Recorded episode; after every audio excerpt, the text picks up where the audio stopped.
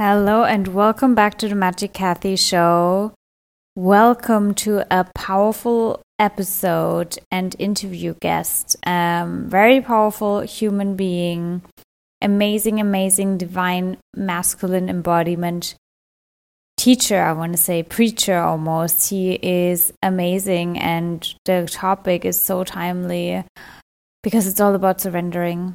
And surrendering, trusting, you know, love, trust, surrender. I have, I mean, it's my tattoo and it has been one of my biggest, biggest mantras, especially this year, last year, and the last two years, really. And Kute Blackson has a book, The Magic of Surrender, which sounds like I could have written it, truly. And you will find out in our conversation that Kute and I definitely share a lot of things about, you know, the whole approach to surrendering, what it truly means. We went deep into surrendering to even letting go of relationships, relationship dynamics, which is a big, big topic, especially right now, where we all shift frequencies and timelines so much and so many times, even during the day, right? But also because we have shifted so much internally over the last two years, it's very normal that we have to surrender things and let go of things and trust that the right things and the things that are meant for us will stick in our life, will stick and remain in our life. And I always like to say that, especially because one of my other big mantras is that you can never miss the universe, and that when things go out of your life or things don't work out the way you thought they would, that actually it's the universe protecting you, cleansing your field, making room for something even better. And so I know that especially with everything that we are dealing with right now in the world, it's hard to trust that, hard to believe that. And if you've had a really rough experience in twenty twenty-two so far, it's definitely not been an easy year, which, you know, nothing new because the last two years have not been easy, right? But if you have felt like you really are on the edge of everything and you lose hope, you lose trust, you lose faith, then I pray, really, I pray that this interview with Kute and our conversation and maybe even his book and all the things that we talked about help you in navigating your crazy life situation, whatever you're going through right now. I'm right there with you. I am really, really feeling the collective pain as well, especially with all of my openness. We actually talked about human design as well. And right now the core wound, gate twenty-five, the wound of humanity is activated, which has so much to do with constriction and closing our hearts when we lose trust and faith in the universe. And it's actually my unconscious Mars. So it's my core wound and my human design, which I talk about in the conversation with Kute as well.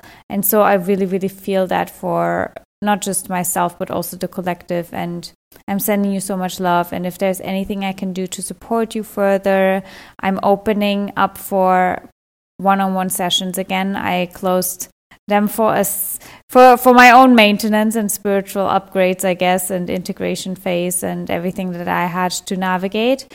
But for April, I am open for one-on-one sessions again, for activation sessions, breakthrough sessions, guidance sessions, clarity sessions, whatever it may be to help you shift into a better state vibrationally, frequency-wise. And yeah, so if you are curious to learn more about why things go out of your life, why things don't work out the way they are in your life, and how you can better navigate that, then definitely let me know. You can reach out on Instagram, Magic Kathy Official, or send me an email, info at abracadabrababy.de. If you would like to have an activation session with me, I would love, love, love to shine a light on the true purpose and meaning of your circumstances right now. And with all of that being said, enjoy the conversation with Kute. Definitely check him out, check the book out. And yeah, I might bring him back on a podcast if you enjoy the show. So definitely screenshot the episode, tag me and Kute if you have been listening to it, share it with friends who not, might need a, a reminder of, you know, how surrendering really works. And yeah, definitely keep us posted and your biggest takeaways. And I pray to either see you in a session or just on Instagram, online, wherever. We are all connected. We are all one. I love you so much. And I pray that you step in your magic.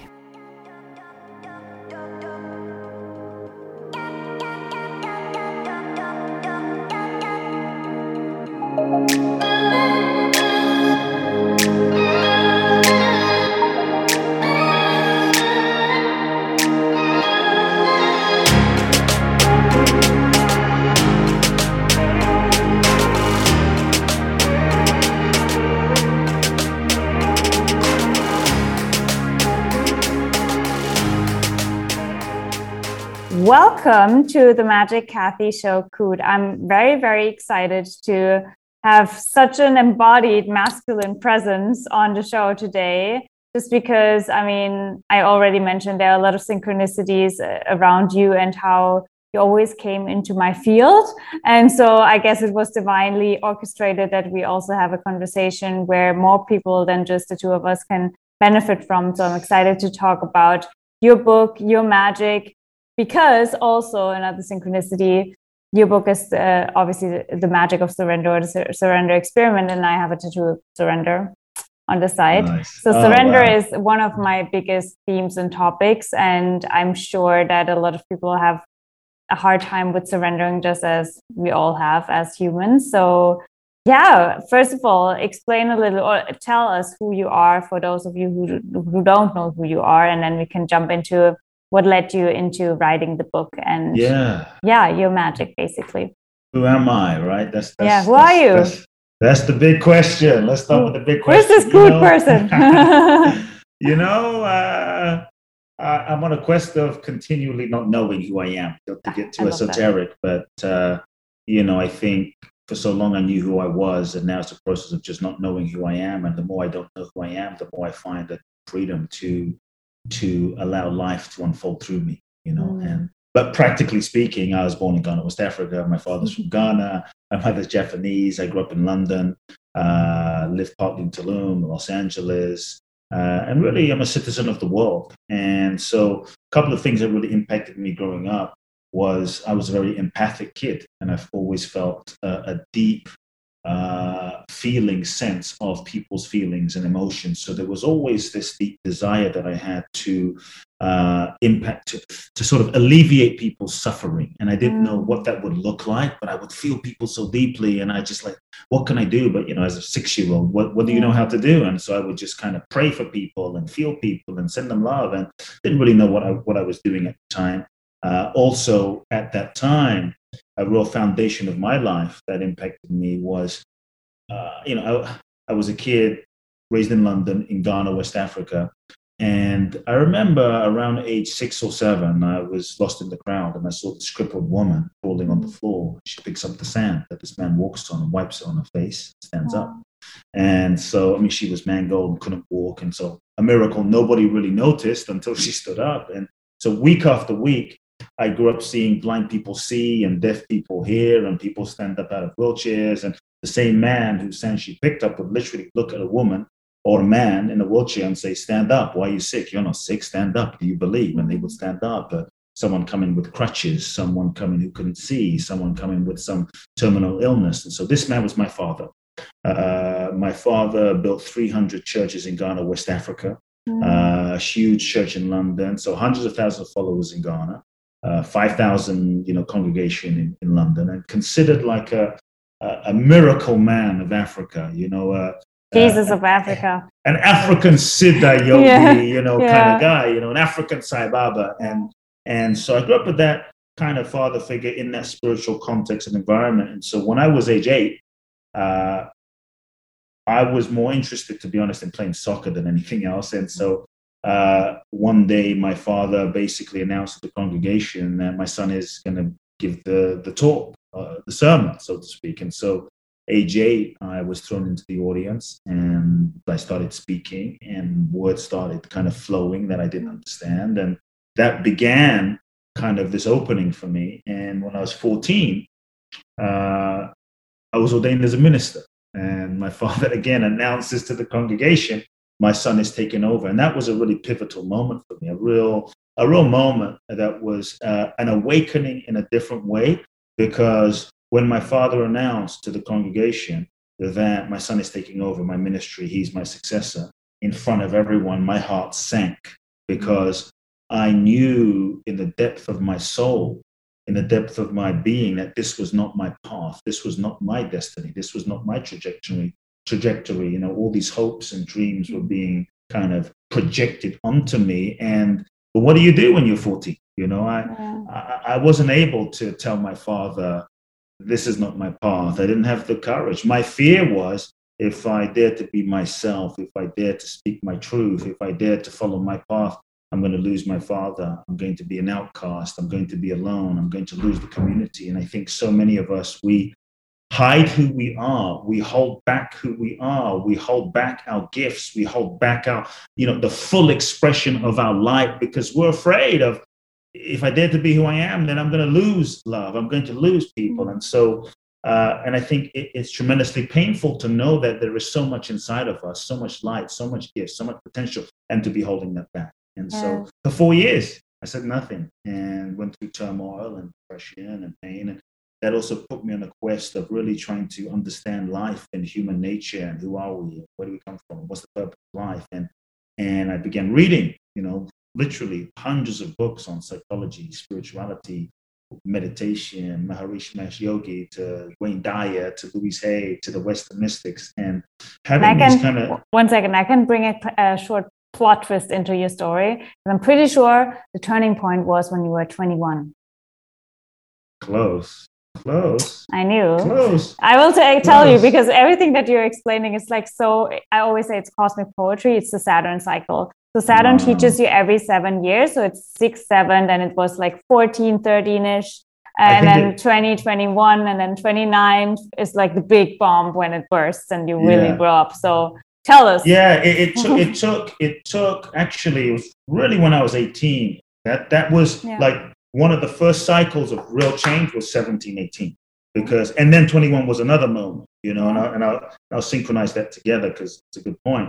Um, you're getting me thinking about these these, these cycles now. These patterns now. uh, these patterns, you know, so when I was seventeen, eighteen, I had to make a decision, you know, do I go to university? I chose not to go to university. I felt, I felt this calling in my heart to come to the U S, come to America. I wanted to go into the field of personal development, spirituality, and write books and do seminars and inspire people. And so I felt this calling. It didn't make any sense. And I think sometimes the calling we feel won't make sense to our mind. And so I realized, shit, I'm going to have to tell my father, which was terrifying, yes. you know. And I looked into my future and I saw that I could follow the expected path for my life, but I would be miserable. It was like a soul suicide. I could be successful by everyone else's standards. Mm. But if I don't have myself, if I don't have my mm. integrity, if I don't have my soul, what kind of success is that? You know, yeah. it's just, it's a slow death. And you can be, you can't truly be fulfilled and happy being someone that you're not, doing something that's not, that's not authentic. And so when I was eighteen, I finally sat down, made, cut a long story short, made peace, released my father, cried, grieved, and had one of the most challenging conversations in my life, which was telling my father, who was an icon to me, uh, that I'm not taking over. And I knew it would break his heart, but I knew what I had to do, which was mm. choose myself. And and I think sometimes choosing ourselves uh, might mean breaking someone else's heart. But I believe that if we dare to, what I feel is if we dare to follow our truth, the truth ultimately serves everyone. And my father and I, we didn't speak for two years. That was really difficult.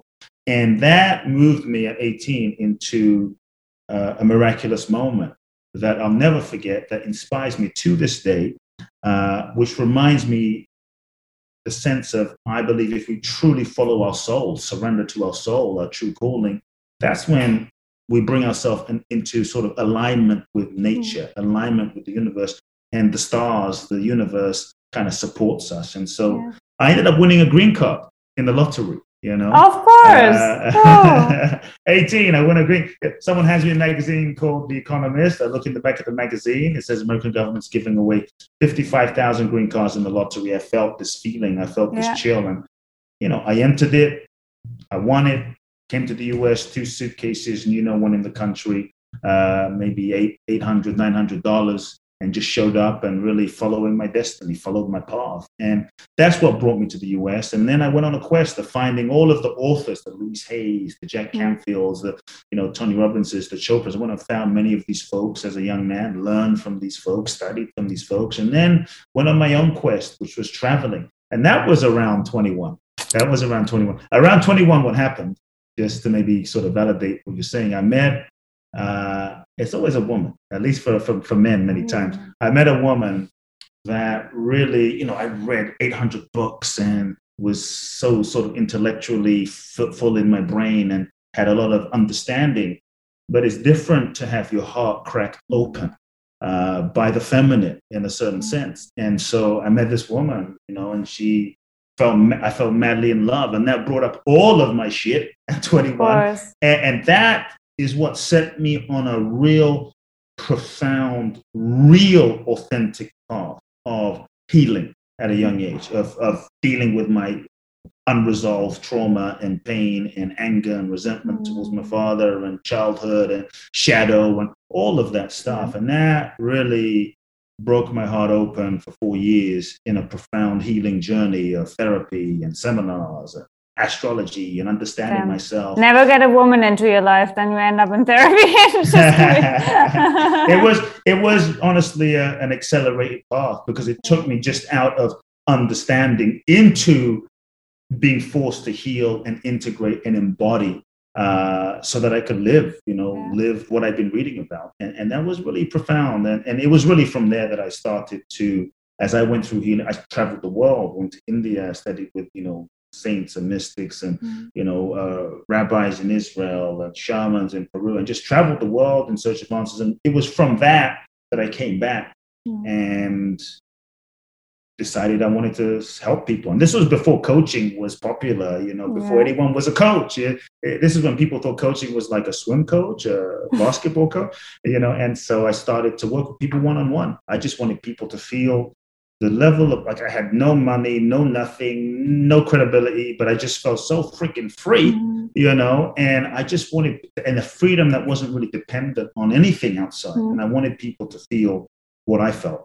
And one person came and, you know, their life changed. Another person came, another person came. And then I started to evolve uh, a coaching process that became more about uncoaching. And that's really what, where my one-on-one career took off. And after years, people started coming from around the world, one to five, five to ten, and it just kept expanding and evolving from there. So that's just a bit about me.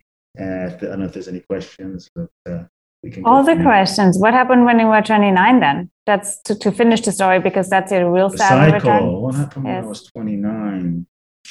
Uh, I don't know. I mean, there was a lot of turmoil and, and, and shifting happening. It it it wasn't as uh, it wasn't as like uh, uh, obviously dramatic.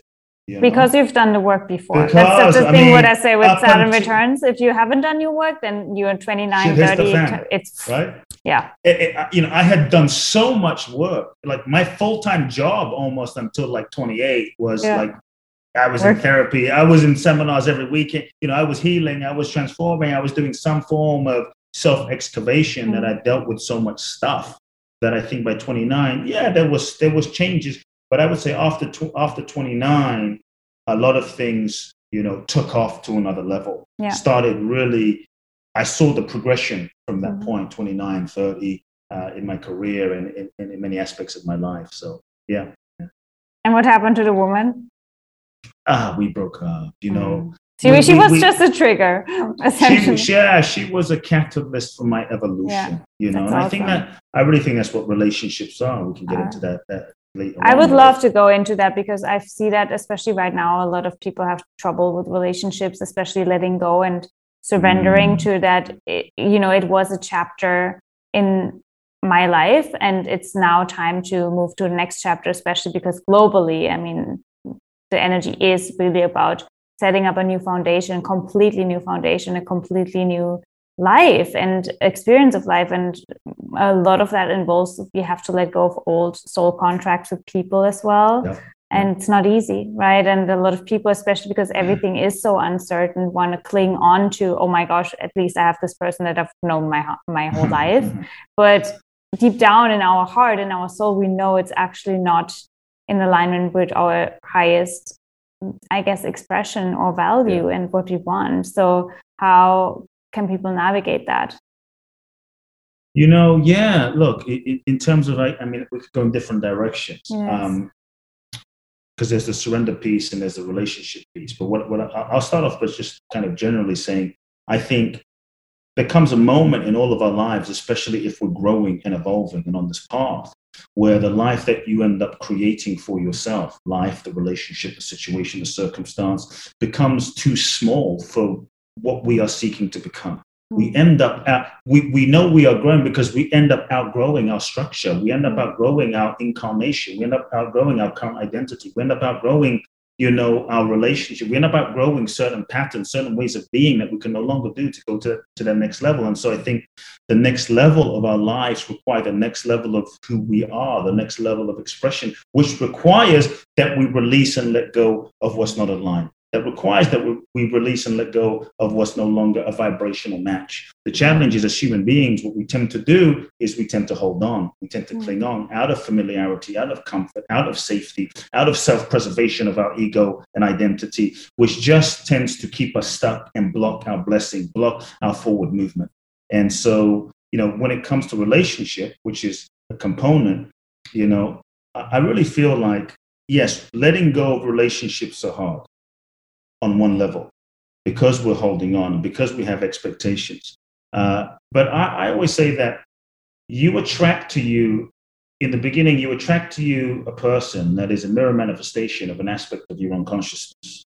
You attract to you a person that is a vibrational match. You attract to you a person that is a mirror that shows you aspects of yourself that you get to heal, that you get to integrate, that you get to learn from, that you get to evolve from, that you get to deal with, that you get to face, parts of yourself that you get to face. And so you attract someone who's a vibrational match in a particular moment. You attract someone that there's karma for you and that person to work through. There's lessons for you and that person to work through. They're your teacher in some way. You attract them because there's shit that you and that person get to work through and resolve, and aspects of yourself that you get to see. So on one level, in terms of relationship, uh, to me, the real purpose of relationship is not just great sex, not just going on vacation, not just movies and romance, which is all great, by the way, nothing wrong with it, chocolates and, you know, beach walks, absolutely. But the real purpose of relationship is, as souls, we incarnate to grow and evolve, and relationship, I think, is one of the most uh, evolutionary catalytic vehicles for our growth and evolution. And so the person you attract, the purpose of relationship is growth and evolution. The person you attracted in a particular moment reflected who you were and what you needed in that particular moment to learn those lessons. And so I think so long as you learn those lessons with that person and within yourself, because it's really ultimately also about your relationship with that person within yourself. Mm. And, and so long as you're learning the lessons and you evolve through the lessons, then relationship is never a failure, because that's the true purpose. And so there really is no relationship outside. We're in relationship with ourselves in the form of the other person. We're in relationship with ourselves in the physical manifested form of another person.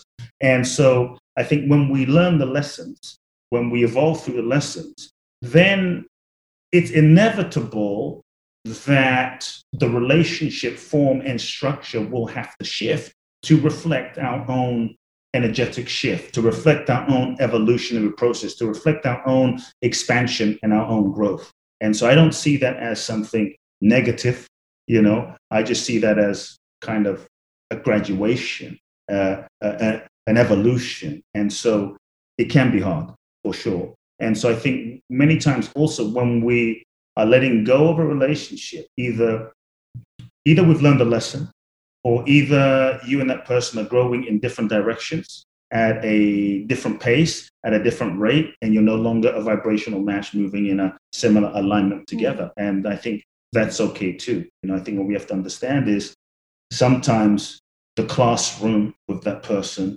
uh, the growth with that person, or the the karma gets complete. And that's a, that that is actually success, not just staying together forever. You know, the cycle is complete. And I think that's a beautiful thing when we learn, when we truly learn the lesson and the cycle is complete. I think that that's, that's really, uh, even though it's hard, even though it's difficult, it, it's, it's, uh, it's a sign that we've done our, that we've done our work, you know, and, and when we let go of someone, I think also it's helpful to look at it as though we're not just letting go of that person, someone else, we're letting go of what that person represents to us about ourselves. We're letting go of that aspect that that person represented to us when we first attracted them.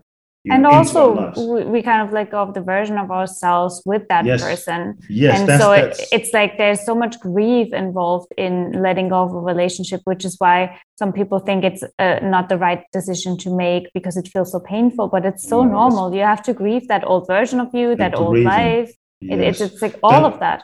The grieving. I'm glad you brought that up because you know we could dive into surrender a bit more if yeah. you want to. The, the, the yeah. grieving. There's a few levels of surrender. Let me just break it down and come yeah. back. The first level is like, we're just in denial, you know, and then we start waking up and then we move into, I'll do this real quickly. Then we move into like resistance. Mm. Resistance is the sort of ego's way of preserving our identities. Like, no, I don't want to change. And so denial, resistance. And then we start to negotiate.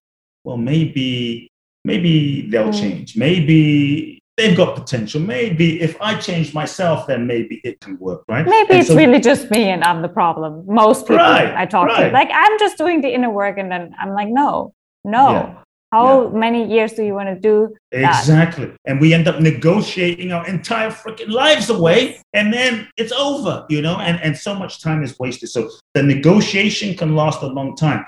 But then there comes a moment, hopefully, as we mature, that we realize, no, this is what it is. And we start getting into relationship with reality as it is. This is the reality. This is what it is. This is what it isn't. This is who they are. This is who I am. Here's the reality. You can only change reality when you move into acceptance. So that next phase in terms of surrender is acceptance, acceptance of the person, acceptance of oneself, acceptance of your state of being, acceptance. But I just want to say that a lot of people stay stuck in accept, mm. accepting what is. Acceptance is not surrender. So let it's, me just... What, what I want to say to that, because I've observed that, and I actually love that we have this conversation today, because um, I don't know how much you know about the Gene Keys, but right now the sun is illuminating the Gene Keys twenty-five, which is the, the myth of the sacred wound. And the gift of it, or the highest expression of it, is universal love. And the mm. gift of it is acceptance and the shadow constriction. And what I see with acceptance, before I let you say what you, what you see, but it's this misunderstanding of what acceptance is. It's not just giving up and like completely giving your power away, being like, okay, then whatever, the universe has to do it for me. Like I, I accept it, but you actually don't accept it. You know what right. I mean? It's right. like, uh, I feel like I feel powerless. So I, I just choose to accept whatever it is because I feel like I don't have power anyways. Yeah. No, yeah. that's exactly kind of the point I'm speaking to. And maybe it'll be a language thing, but a lot of people are in acceptance, but they're, they're like, it is what it is, but I'm still pissed off, you know? Exactly. And, and, and, and that is, ex- so, so the way I'm framing this is, okay, that might be accept. You, you're accepting. I accept is raining. But I'm not but happy. Int- but, yeah. but, but I'm not happy. Right? Yeah. But surrender. So to me, the next level beyond acceptance is surrender. And we can talk about surrender. So what I mean is surrender is the open, the full open-hearted participation with the process of life that is happening.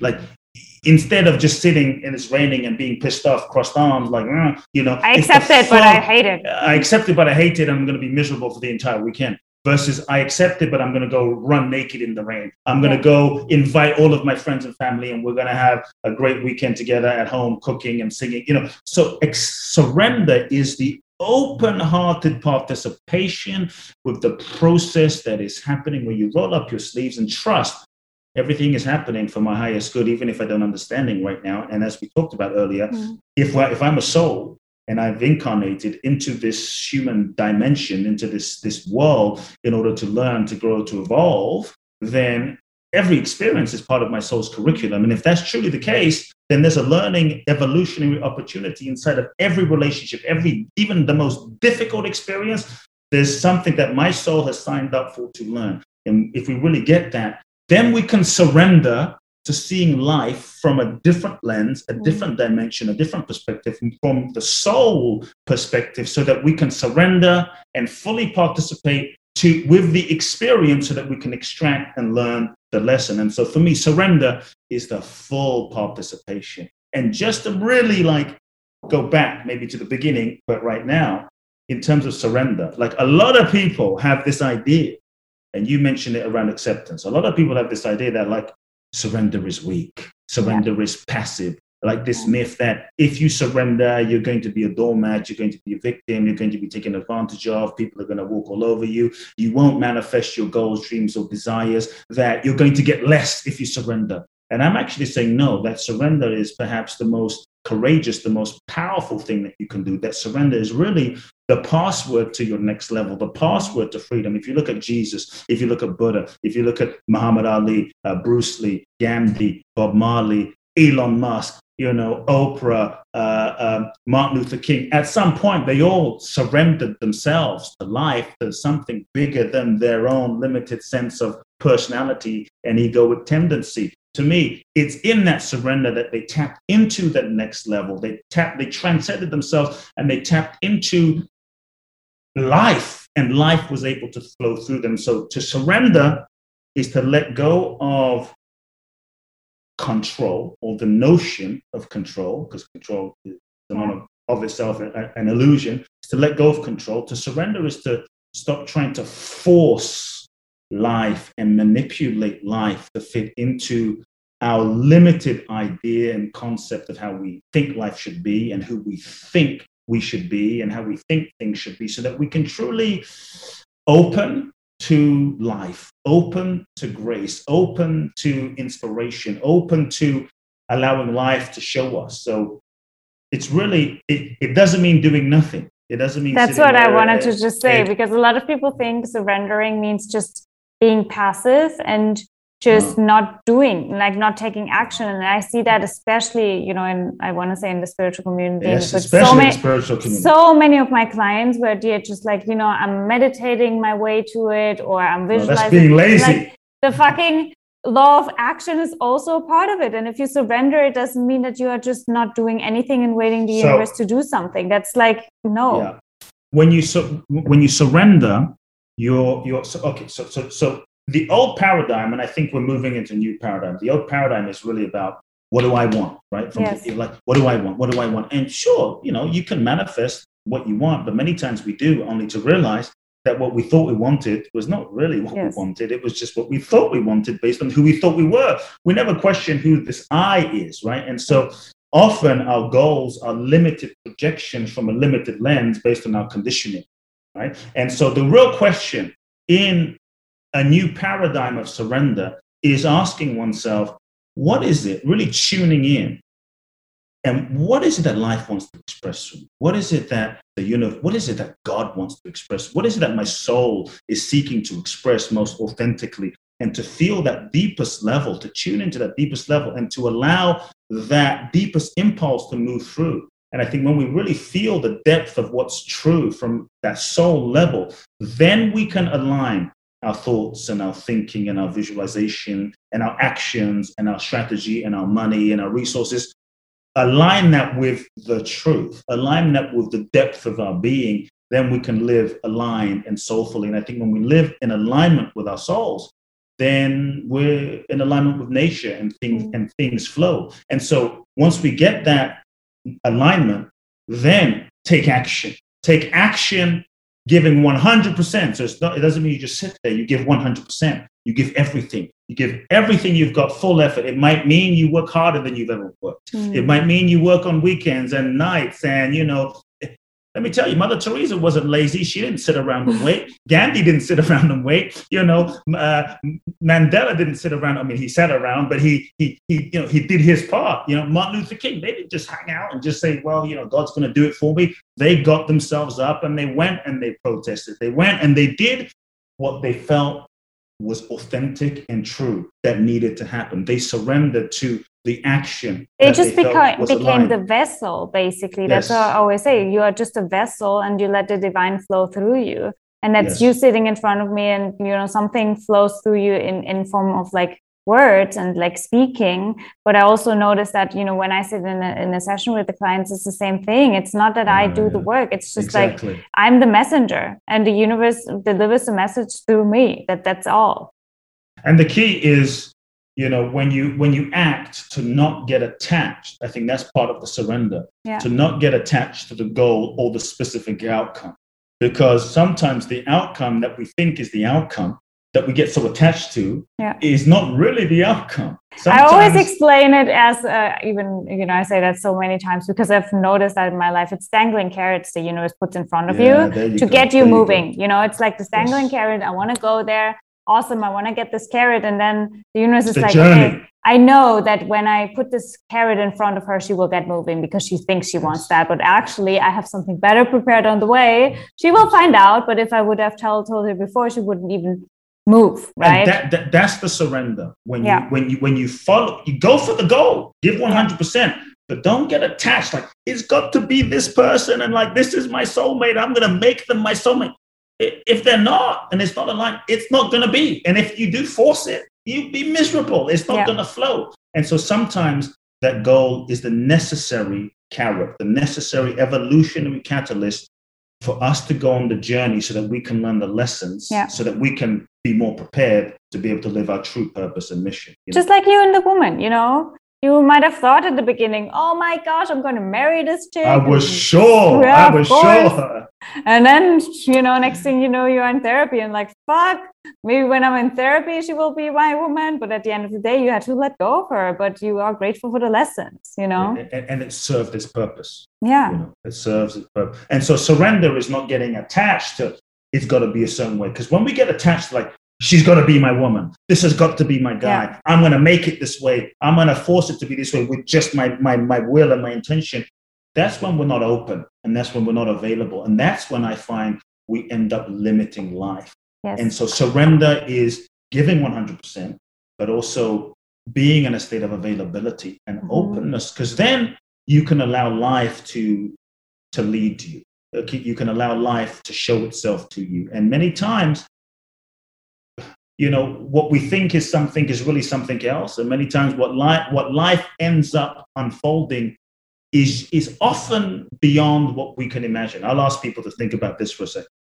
How many times has something not worked out the way you planned, but it actually ended up working out better than you had planned?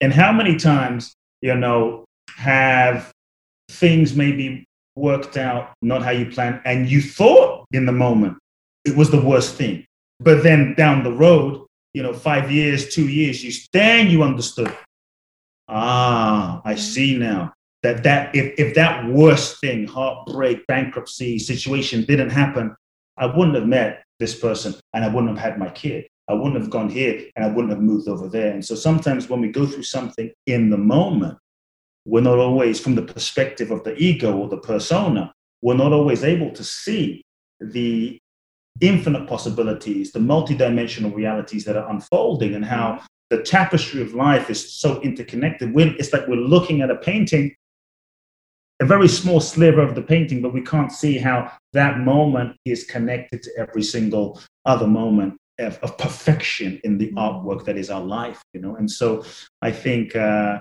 surrender is that openness. Surrender is being curious. It's being curious.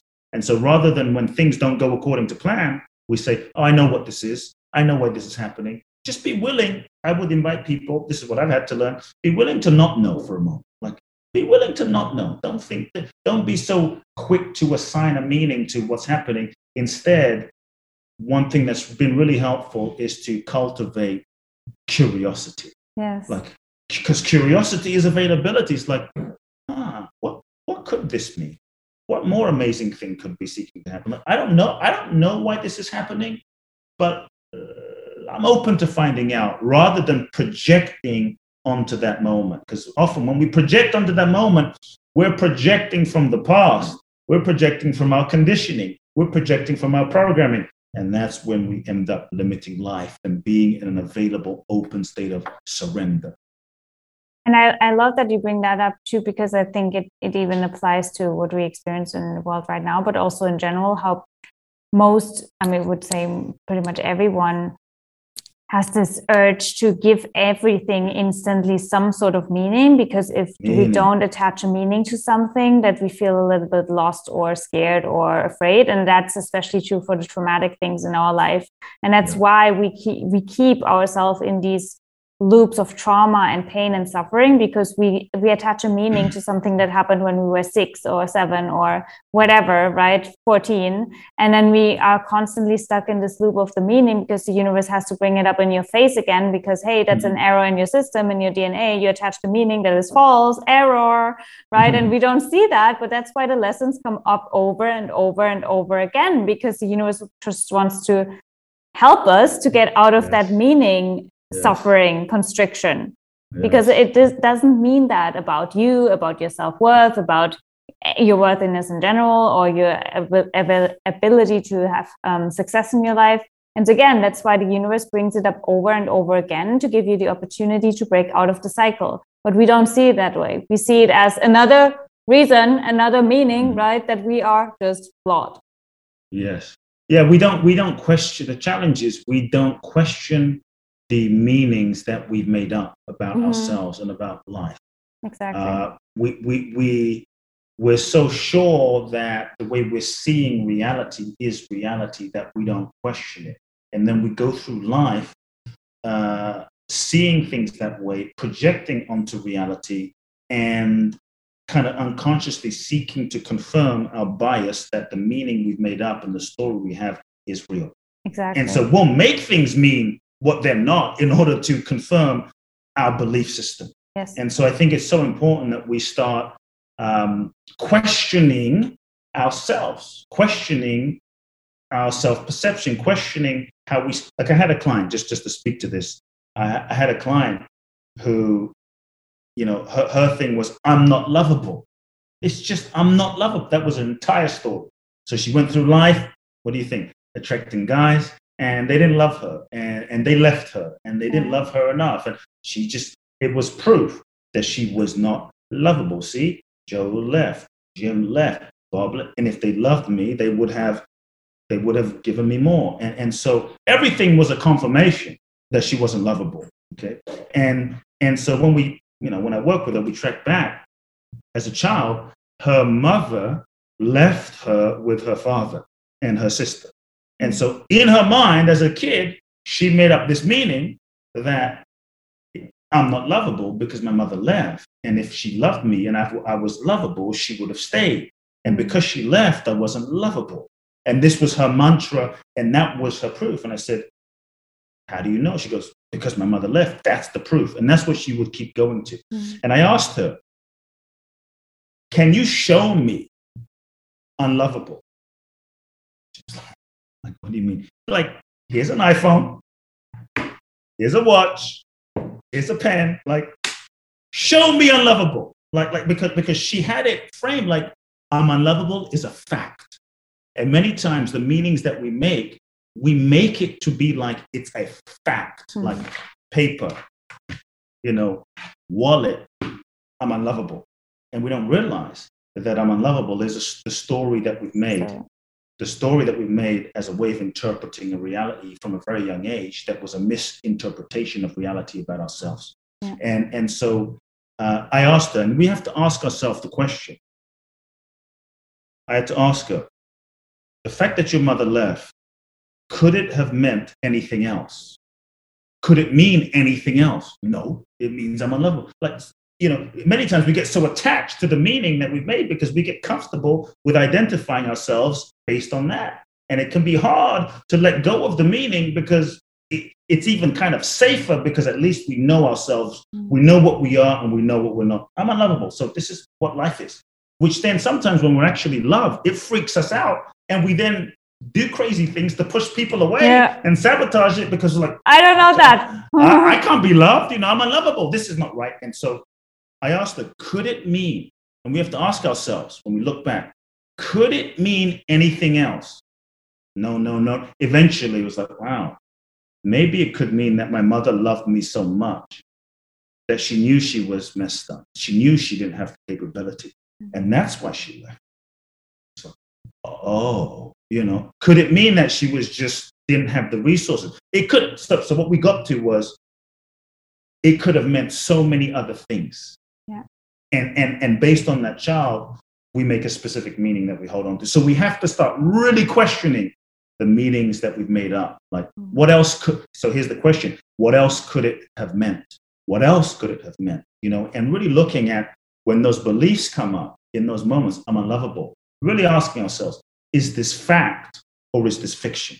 Yes. Because we're often living fiction as though it's fact, and that fact tightly held onto starts becoming our reality. So we have to have the courage to question ourselves. And that's a surrender too, the willingness to surrender those, those deeply held beliefs, those willingness to surrender those stories about ourselves, which can be scary because those stories have been reinforced through life, and, and, and it becomes our identity. And letting go of that identity, surrendering that identity, can be a little scary, you know. Uh, I just want to bring up something you brought up earlier, which I don't know if I completed, but I think it's important, which was grieving. Mm-hmm. You mentioned grieving, and I realize now we didn't totally complete that, but it's such an important point. So we have acceptance and we have surrender, right? Acceptance, surrender. A lot of people I see don't cross into that open-hearted surrender, letting go of an identity, letting go of a relationship, truly letting go, because there's a phase in the middle. And that phase in the middle is what you just spoke to, which is grieving. And I want to add to that, it's grief and forgiveness. Yeah. yeah. But we don't together. allow ourselves yeah. to grieve, truly grieve and feel those feelings. We, we hold on to the old. Yeah. We're yeah. stuck in the past. We often can't forgive. We're often not truly, because we're carrying so much of the yeah. pain and the hurt and the resentment. You know, and so we sometimes don't allow ourselves to grieve because we want to actually hold on.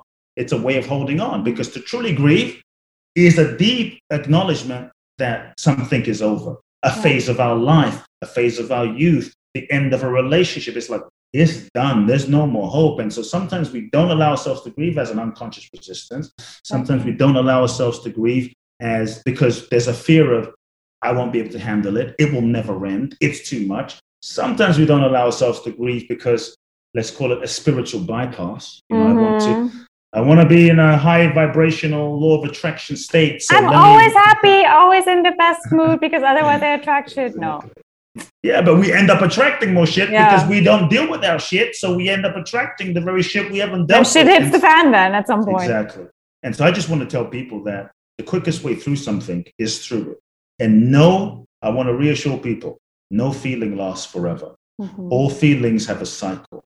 Grief happens in waves and stages and and layers, and it has cycles. And if we allow ourselves not to wallow in it, but to feel those feelings fully with awareness, then a layer dissolves and another layer dissolves mm-hmm. and another layer dissolves. And so one thing I think is really helpful in the in the mechanics of the grieving process is if you allow yourself to take the label off of the feeling. Because sometimes we, I have people say, but I've been feeling and I can't let go. Many times we don't realize that we're judging or we're thinking about the feeling. Why did this happen? This mm. is so painful. This is so horrible. This yeah, again, we, we, we go into the meaning trap, and we, we have to find thinking. a meaning and a, a story around why we feel this way. Why this We're analyzing. Yes. yes. We're analyzing the feeling rather than truly authentically with awareness, experiencing the feeling. How we do that is take the label off and experience the sensation, the sensation, not as a thinking, not as a thought, not as a story, not as what happened, as a sensation in your body. Yes. And when you can just experience it as a sensation in your body and let that cycle complete and move through, a layer dissolves. And so that's that's kind of a little bit of a pointer in, how, in terms yeah. of grieving. Because otherwise you are, you are remaining stuck in your head about the grieving process. And again, it's actually a part of where your heart is being trained and freed, really, through forgiveness. And you don't even have to know or analyze or anything. You just have to feel it. Yeah. yeah, yeah. And the feel and, and the grief will dissolve in layers, you mm-hmm. know, in layers. And it might come up, and then there's another layer gone. And then you go through two weeks and it's like, oh, I'm great. And then something happens and boom, there's another layer. And it doesn't mean you're going backwards. It just means like an onion. There's layers to, to move through. And, and I was just about to say, nature is, again, our greatest teacher. What happens when you cut an onion? You just cry, and you don't have to think why you cry. Just let it cry. And then the onion, you know, you can peel another layer off the onion. Just That's how you have to do it. Again, let, exactly. Let it, yeah. let it and in through. The end of the day, it will be delicious. Yeah. The degree to which we suppress the grieving is also the degree that we end up suppressing our joy and our aliveness. Yeah. And so the more we, like I remember in my book, The Magic of Surrender, I, I write about the process of my mother dying. Mm-hmm. And that's what inspired the book. And, you know, I remember when she passed away, there was so much intense grief. Because she was my, my, my, you know, everything, my heart, my, my heart and soul. I mean, this woman loved me, and I knew what unconditional love was in this lifetime because of her. And, and so it really hit me when she died. And, and something fundamentally shifted. And I remember feeling such a depth of grief, but I just sat myself down and I would create time in the evening to just have grieving sessions, you know, grieving moments. And, you know, it looked differently every evening, sometimes tears, sometimes journaling, sometimes whatever, just sensations moving through. And, but there was moments when it was like my heart would break open, like I would grieve and I'd let, and, but my heart would break open in the grief, in the tears. It was as though my heart's capacity would break and shatter open and expand through the grieving. And there was more grief, but then there was a bigger capacity I found to, to hold love, yeah, to yes. hold love, to hold emotion. And in that, a bigger capacity to feel like aliveness, yes. you know. And, and so that's the beauty. When we suppress the grieving, we suppress the, the other side, the polar opposite. So, yeah. I love that. I love how this conversation turned out. Again, like it really illuminates also this, this core wound, the sacred wound of like, can we really trust that the universe has our best oh. intention at heart or not? Can we really trust that there is a higher power that actually takes care of us and leads us to the best mm. thing possible, even if in the moment it looks like shit, which again relates to what we experience in the world. A lot of people are like, how can something that is the source of love create such havoc on the world, right? Yeah. So much constriction, so much restriction, so much war, so much fight. How can this lead to something magical? What would you say yeah. to that? I think it, it also depends on what level or what lens through which we look at reality. Mm-hmm. Because when we look at reality from the lens of the identity, the lens of the ego, it looks very small, you know. But for instance, when you go, maybe folks listening, when you go and do a detox, you go like a health colonic yeah. detox, like a five-day cleanse, you know, you start taking the clay powders and you're drinking all, all that stuff yeah. and all of it. It tastes like shit. You know, like, and then you. How can this be good? You're you're not drink. You know, you're not you're not having your regular diet. You're not eating your chocolate. You're just like kind of a purification diet. And and yes, the first few days start feeling like shit. Sometimes yeah. you get headaches. You know, you're going to the bathroom. I mean, also it, you're feeling all sorts of things. It doesn't always feel great, and so it really depends the level and the lens through which we look at reality. When we look at reality from the lens of the ego, yes, it can seem, oh, this is bad, and that's bad, and oh my God, and that's terrible. Ah. But I really believe right now, we are in the greatest moment of spiritual awakening that the planet has ever seen. I really believe that right now we are in a phase transition where we are being woken up.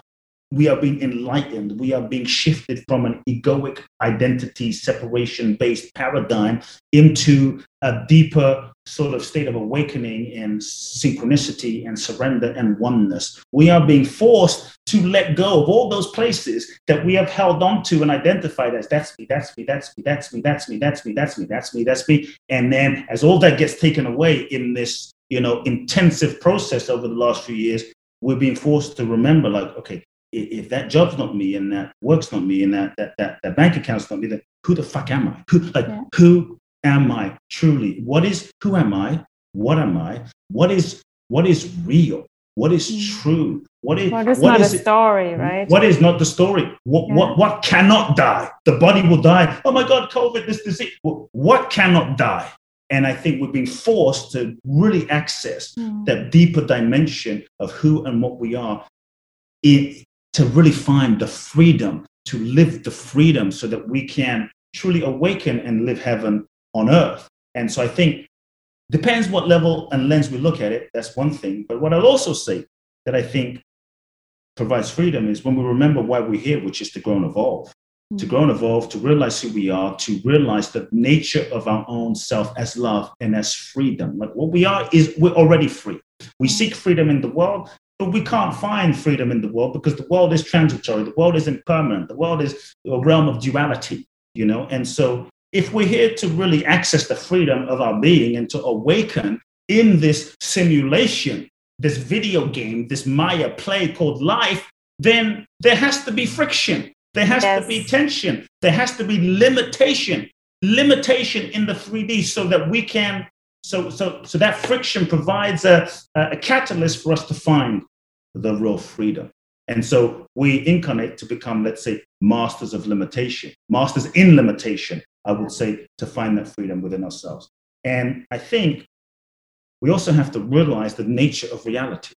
The nature of reality is this dimension. Yeah. Yeah, yes, you said it. This dimension is not a realm of utopia and infinite bliss. And uh, it, it's like, if that was the case, we'd be floating in another dimension. We wouldn't even need to bother incarnating. But we came here to grow and evolve through limitation to remember the freedom. If there's nothing to, to no contrast, how? What's the point of remembering anything? You know, we don't go to the gym to just sit there and lift a piece of paper. You know, you go to the gym yeah. to lift the weight and have some contrast. So we live in a world of three D duality here, this domain. We live in a world of, you know, interdependent polaric opposites. That's the nature of life. Black, white, up, down, rich, poor, good, bad, male, female, you know, yin, yang. It's the Tao. And I think when we can understand the nature of it's the Tao. Inside of the yin yang symbol, there's the white, mm. the black dot, and the black, white dot, interdependent, polaric, all that is in the all as one. And I think then we start looking for some utopia in this world. We're not going to find perfection in this world, in our personalities, no matter how much therapy we do, how much healing we do. We're human. And we're human, and that's beautiful, and that's divine, and that's perfect. And so when we realize that, we stop looking for perfection out here and accept the nature of what's here and realize that the deeper dimension of real freedom, infinite bliss, true beauty is within us. Don't take it from me. Someone said the kingdom of heaven is within you. And I think that's what we are being um, invited, nudged, pushed by the cosmic coach to reawaken to right now in this moment. And to me, that that's everything. Yeah. That's beautiful. Yeah, it's, it's it's so true. I couldn't agree more, because everything that we see is that all of our attachments that we have to the external world are being threatened right now. So we realize yes. that we need none of that. All we need yes. is the connection to our soul, to our heart, to other human beings, maybe. Not maybe, but most definitely, and mm-hmm. to obviously our soul, and that's it. You know, yeah. you don't need anything else. It's freedom. And that's true freedom. Real freedom. Yeah. You know? And so when we understand, like, wow, that process, it's like, yeah, it's intense. Yeah, it's mm-hmm. the, yeah, it's all of it. But how beautiful that process is when we understand the process that's happening from a deeper mm-hmm. context. You know, it's like, wow, that's that's awakening. We we yeah. are being forced to awaken. No, the universe is basically taking things away from us to to help us see that we actually don't need the fucking damn thing to survive. Yeah, yeah, yeah. And it's it's painful because you're like, but I wanted to have that. But then you realize, okay, actually, it's freeing to not have that anymore. Yeah, the universe is saying, yo, you are infinite, you are yeah. divine. Like, time to wake up and remember. You know, like, you want to be a freaking little little thing shriveled up, or you want to be God, because you are exactly. that. And and so, you know, that that. We can't just read about that, you know, we, we, we're evolving into that awakening. And I think that realization that the, the mystics and the saints and the gurus and the great teachers from past, that they realized it's time for all of us to sort of awaken into now, you know, and I think that's, that's, that's, the, that's the love story that is happening. That is the love invitation that is happening right now. I love that. That's a good... final word. Thank you so much, Kute. Tell us, where can we find more about you, your book, obviously, uh, and you. What else is on your yeah, I guess, on, on your agenda to awaken or to help human suffering on this planet for this year? Well, first, I, I love this conversation. I think Thank you, you. you. You brought such a, a beautiful depth to the process and the questions. And I think we, we went some, some beautiful places. So thanks for having me and Thank holding you. the space, you know. Uh, yeah, you know, my, my, my book, The Magic of Surrender, came out last year, but the paperback version is coming out on May the third. And so I want to invite everyone to get the paperback. It's an mm. uh, inspirational read. It's an easy read. And I'm doing a very special live uh, event seminar, virtual, so from wherever you are. It's on May the seventh. So if you buy the paperback, when you buy the paperback, you get to attend the seminar for free as a mm. gift. It's going to be three hours deep dive. In a nutshell, the seminar is called Reinvent Life. It's really how to reinvent yourself and connect with your authentic expression and share your gifts with the world. May the seventh, uh, nine to twelve. We're going to be diving deep on Zoom. It's going to be transformational, folks from all around the world.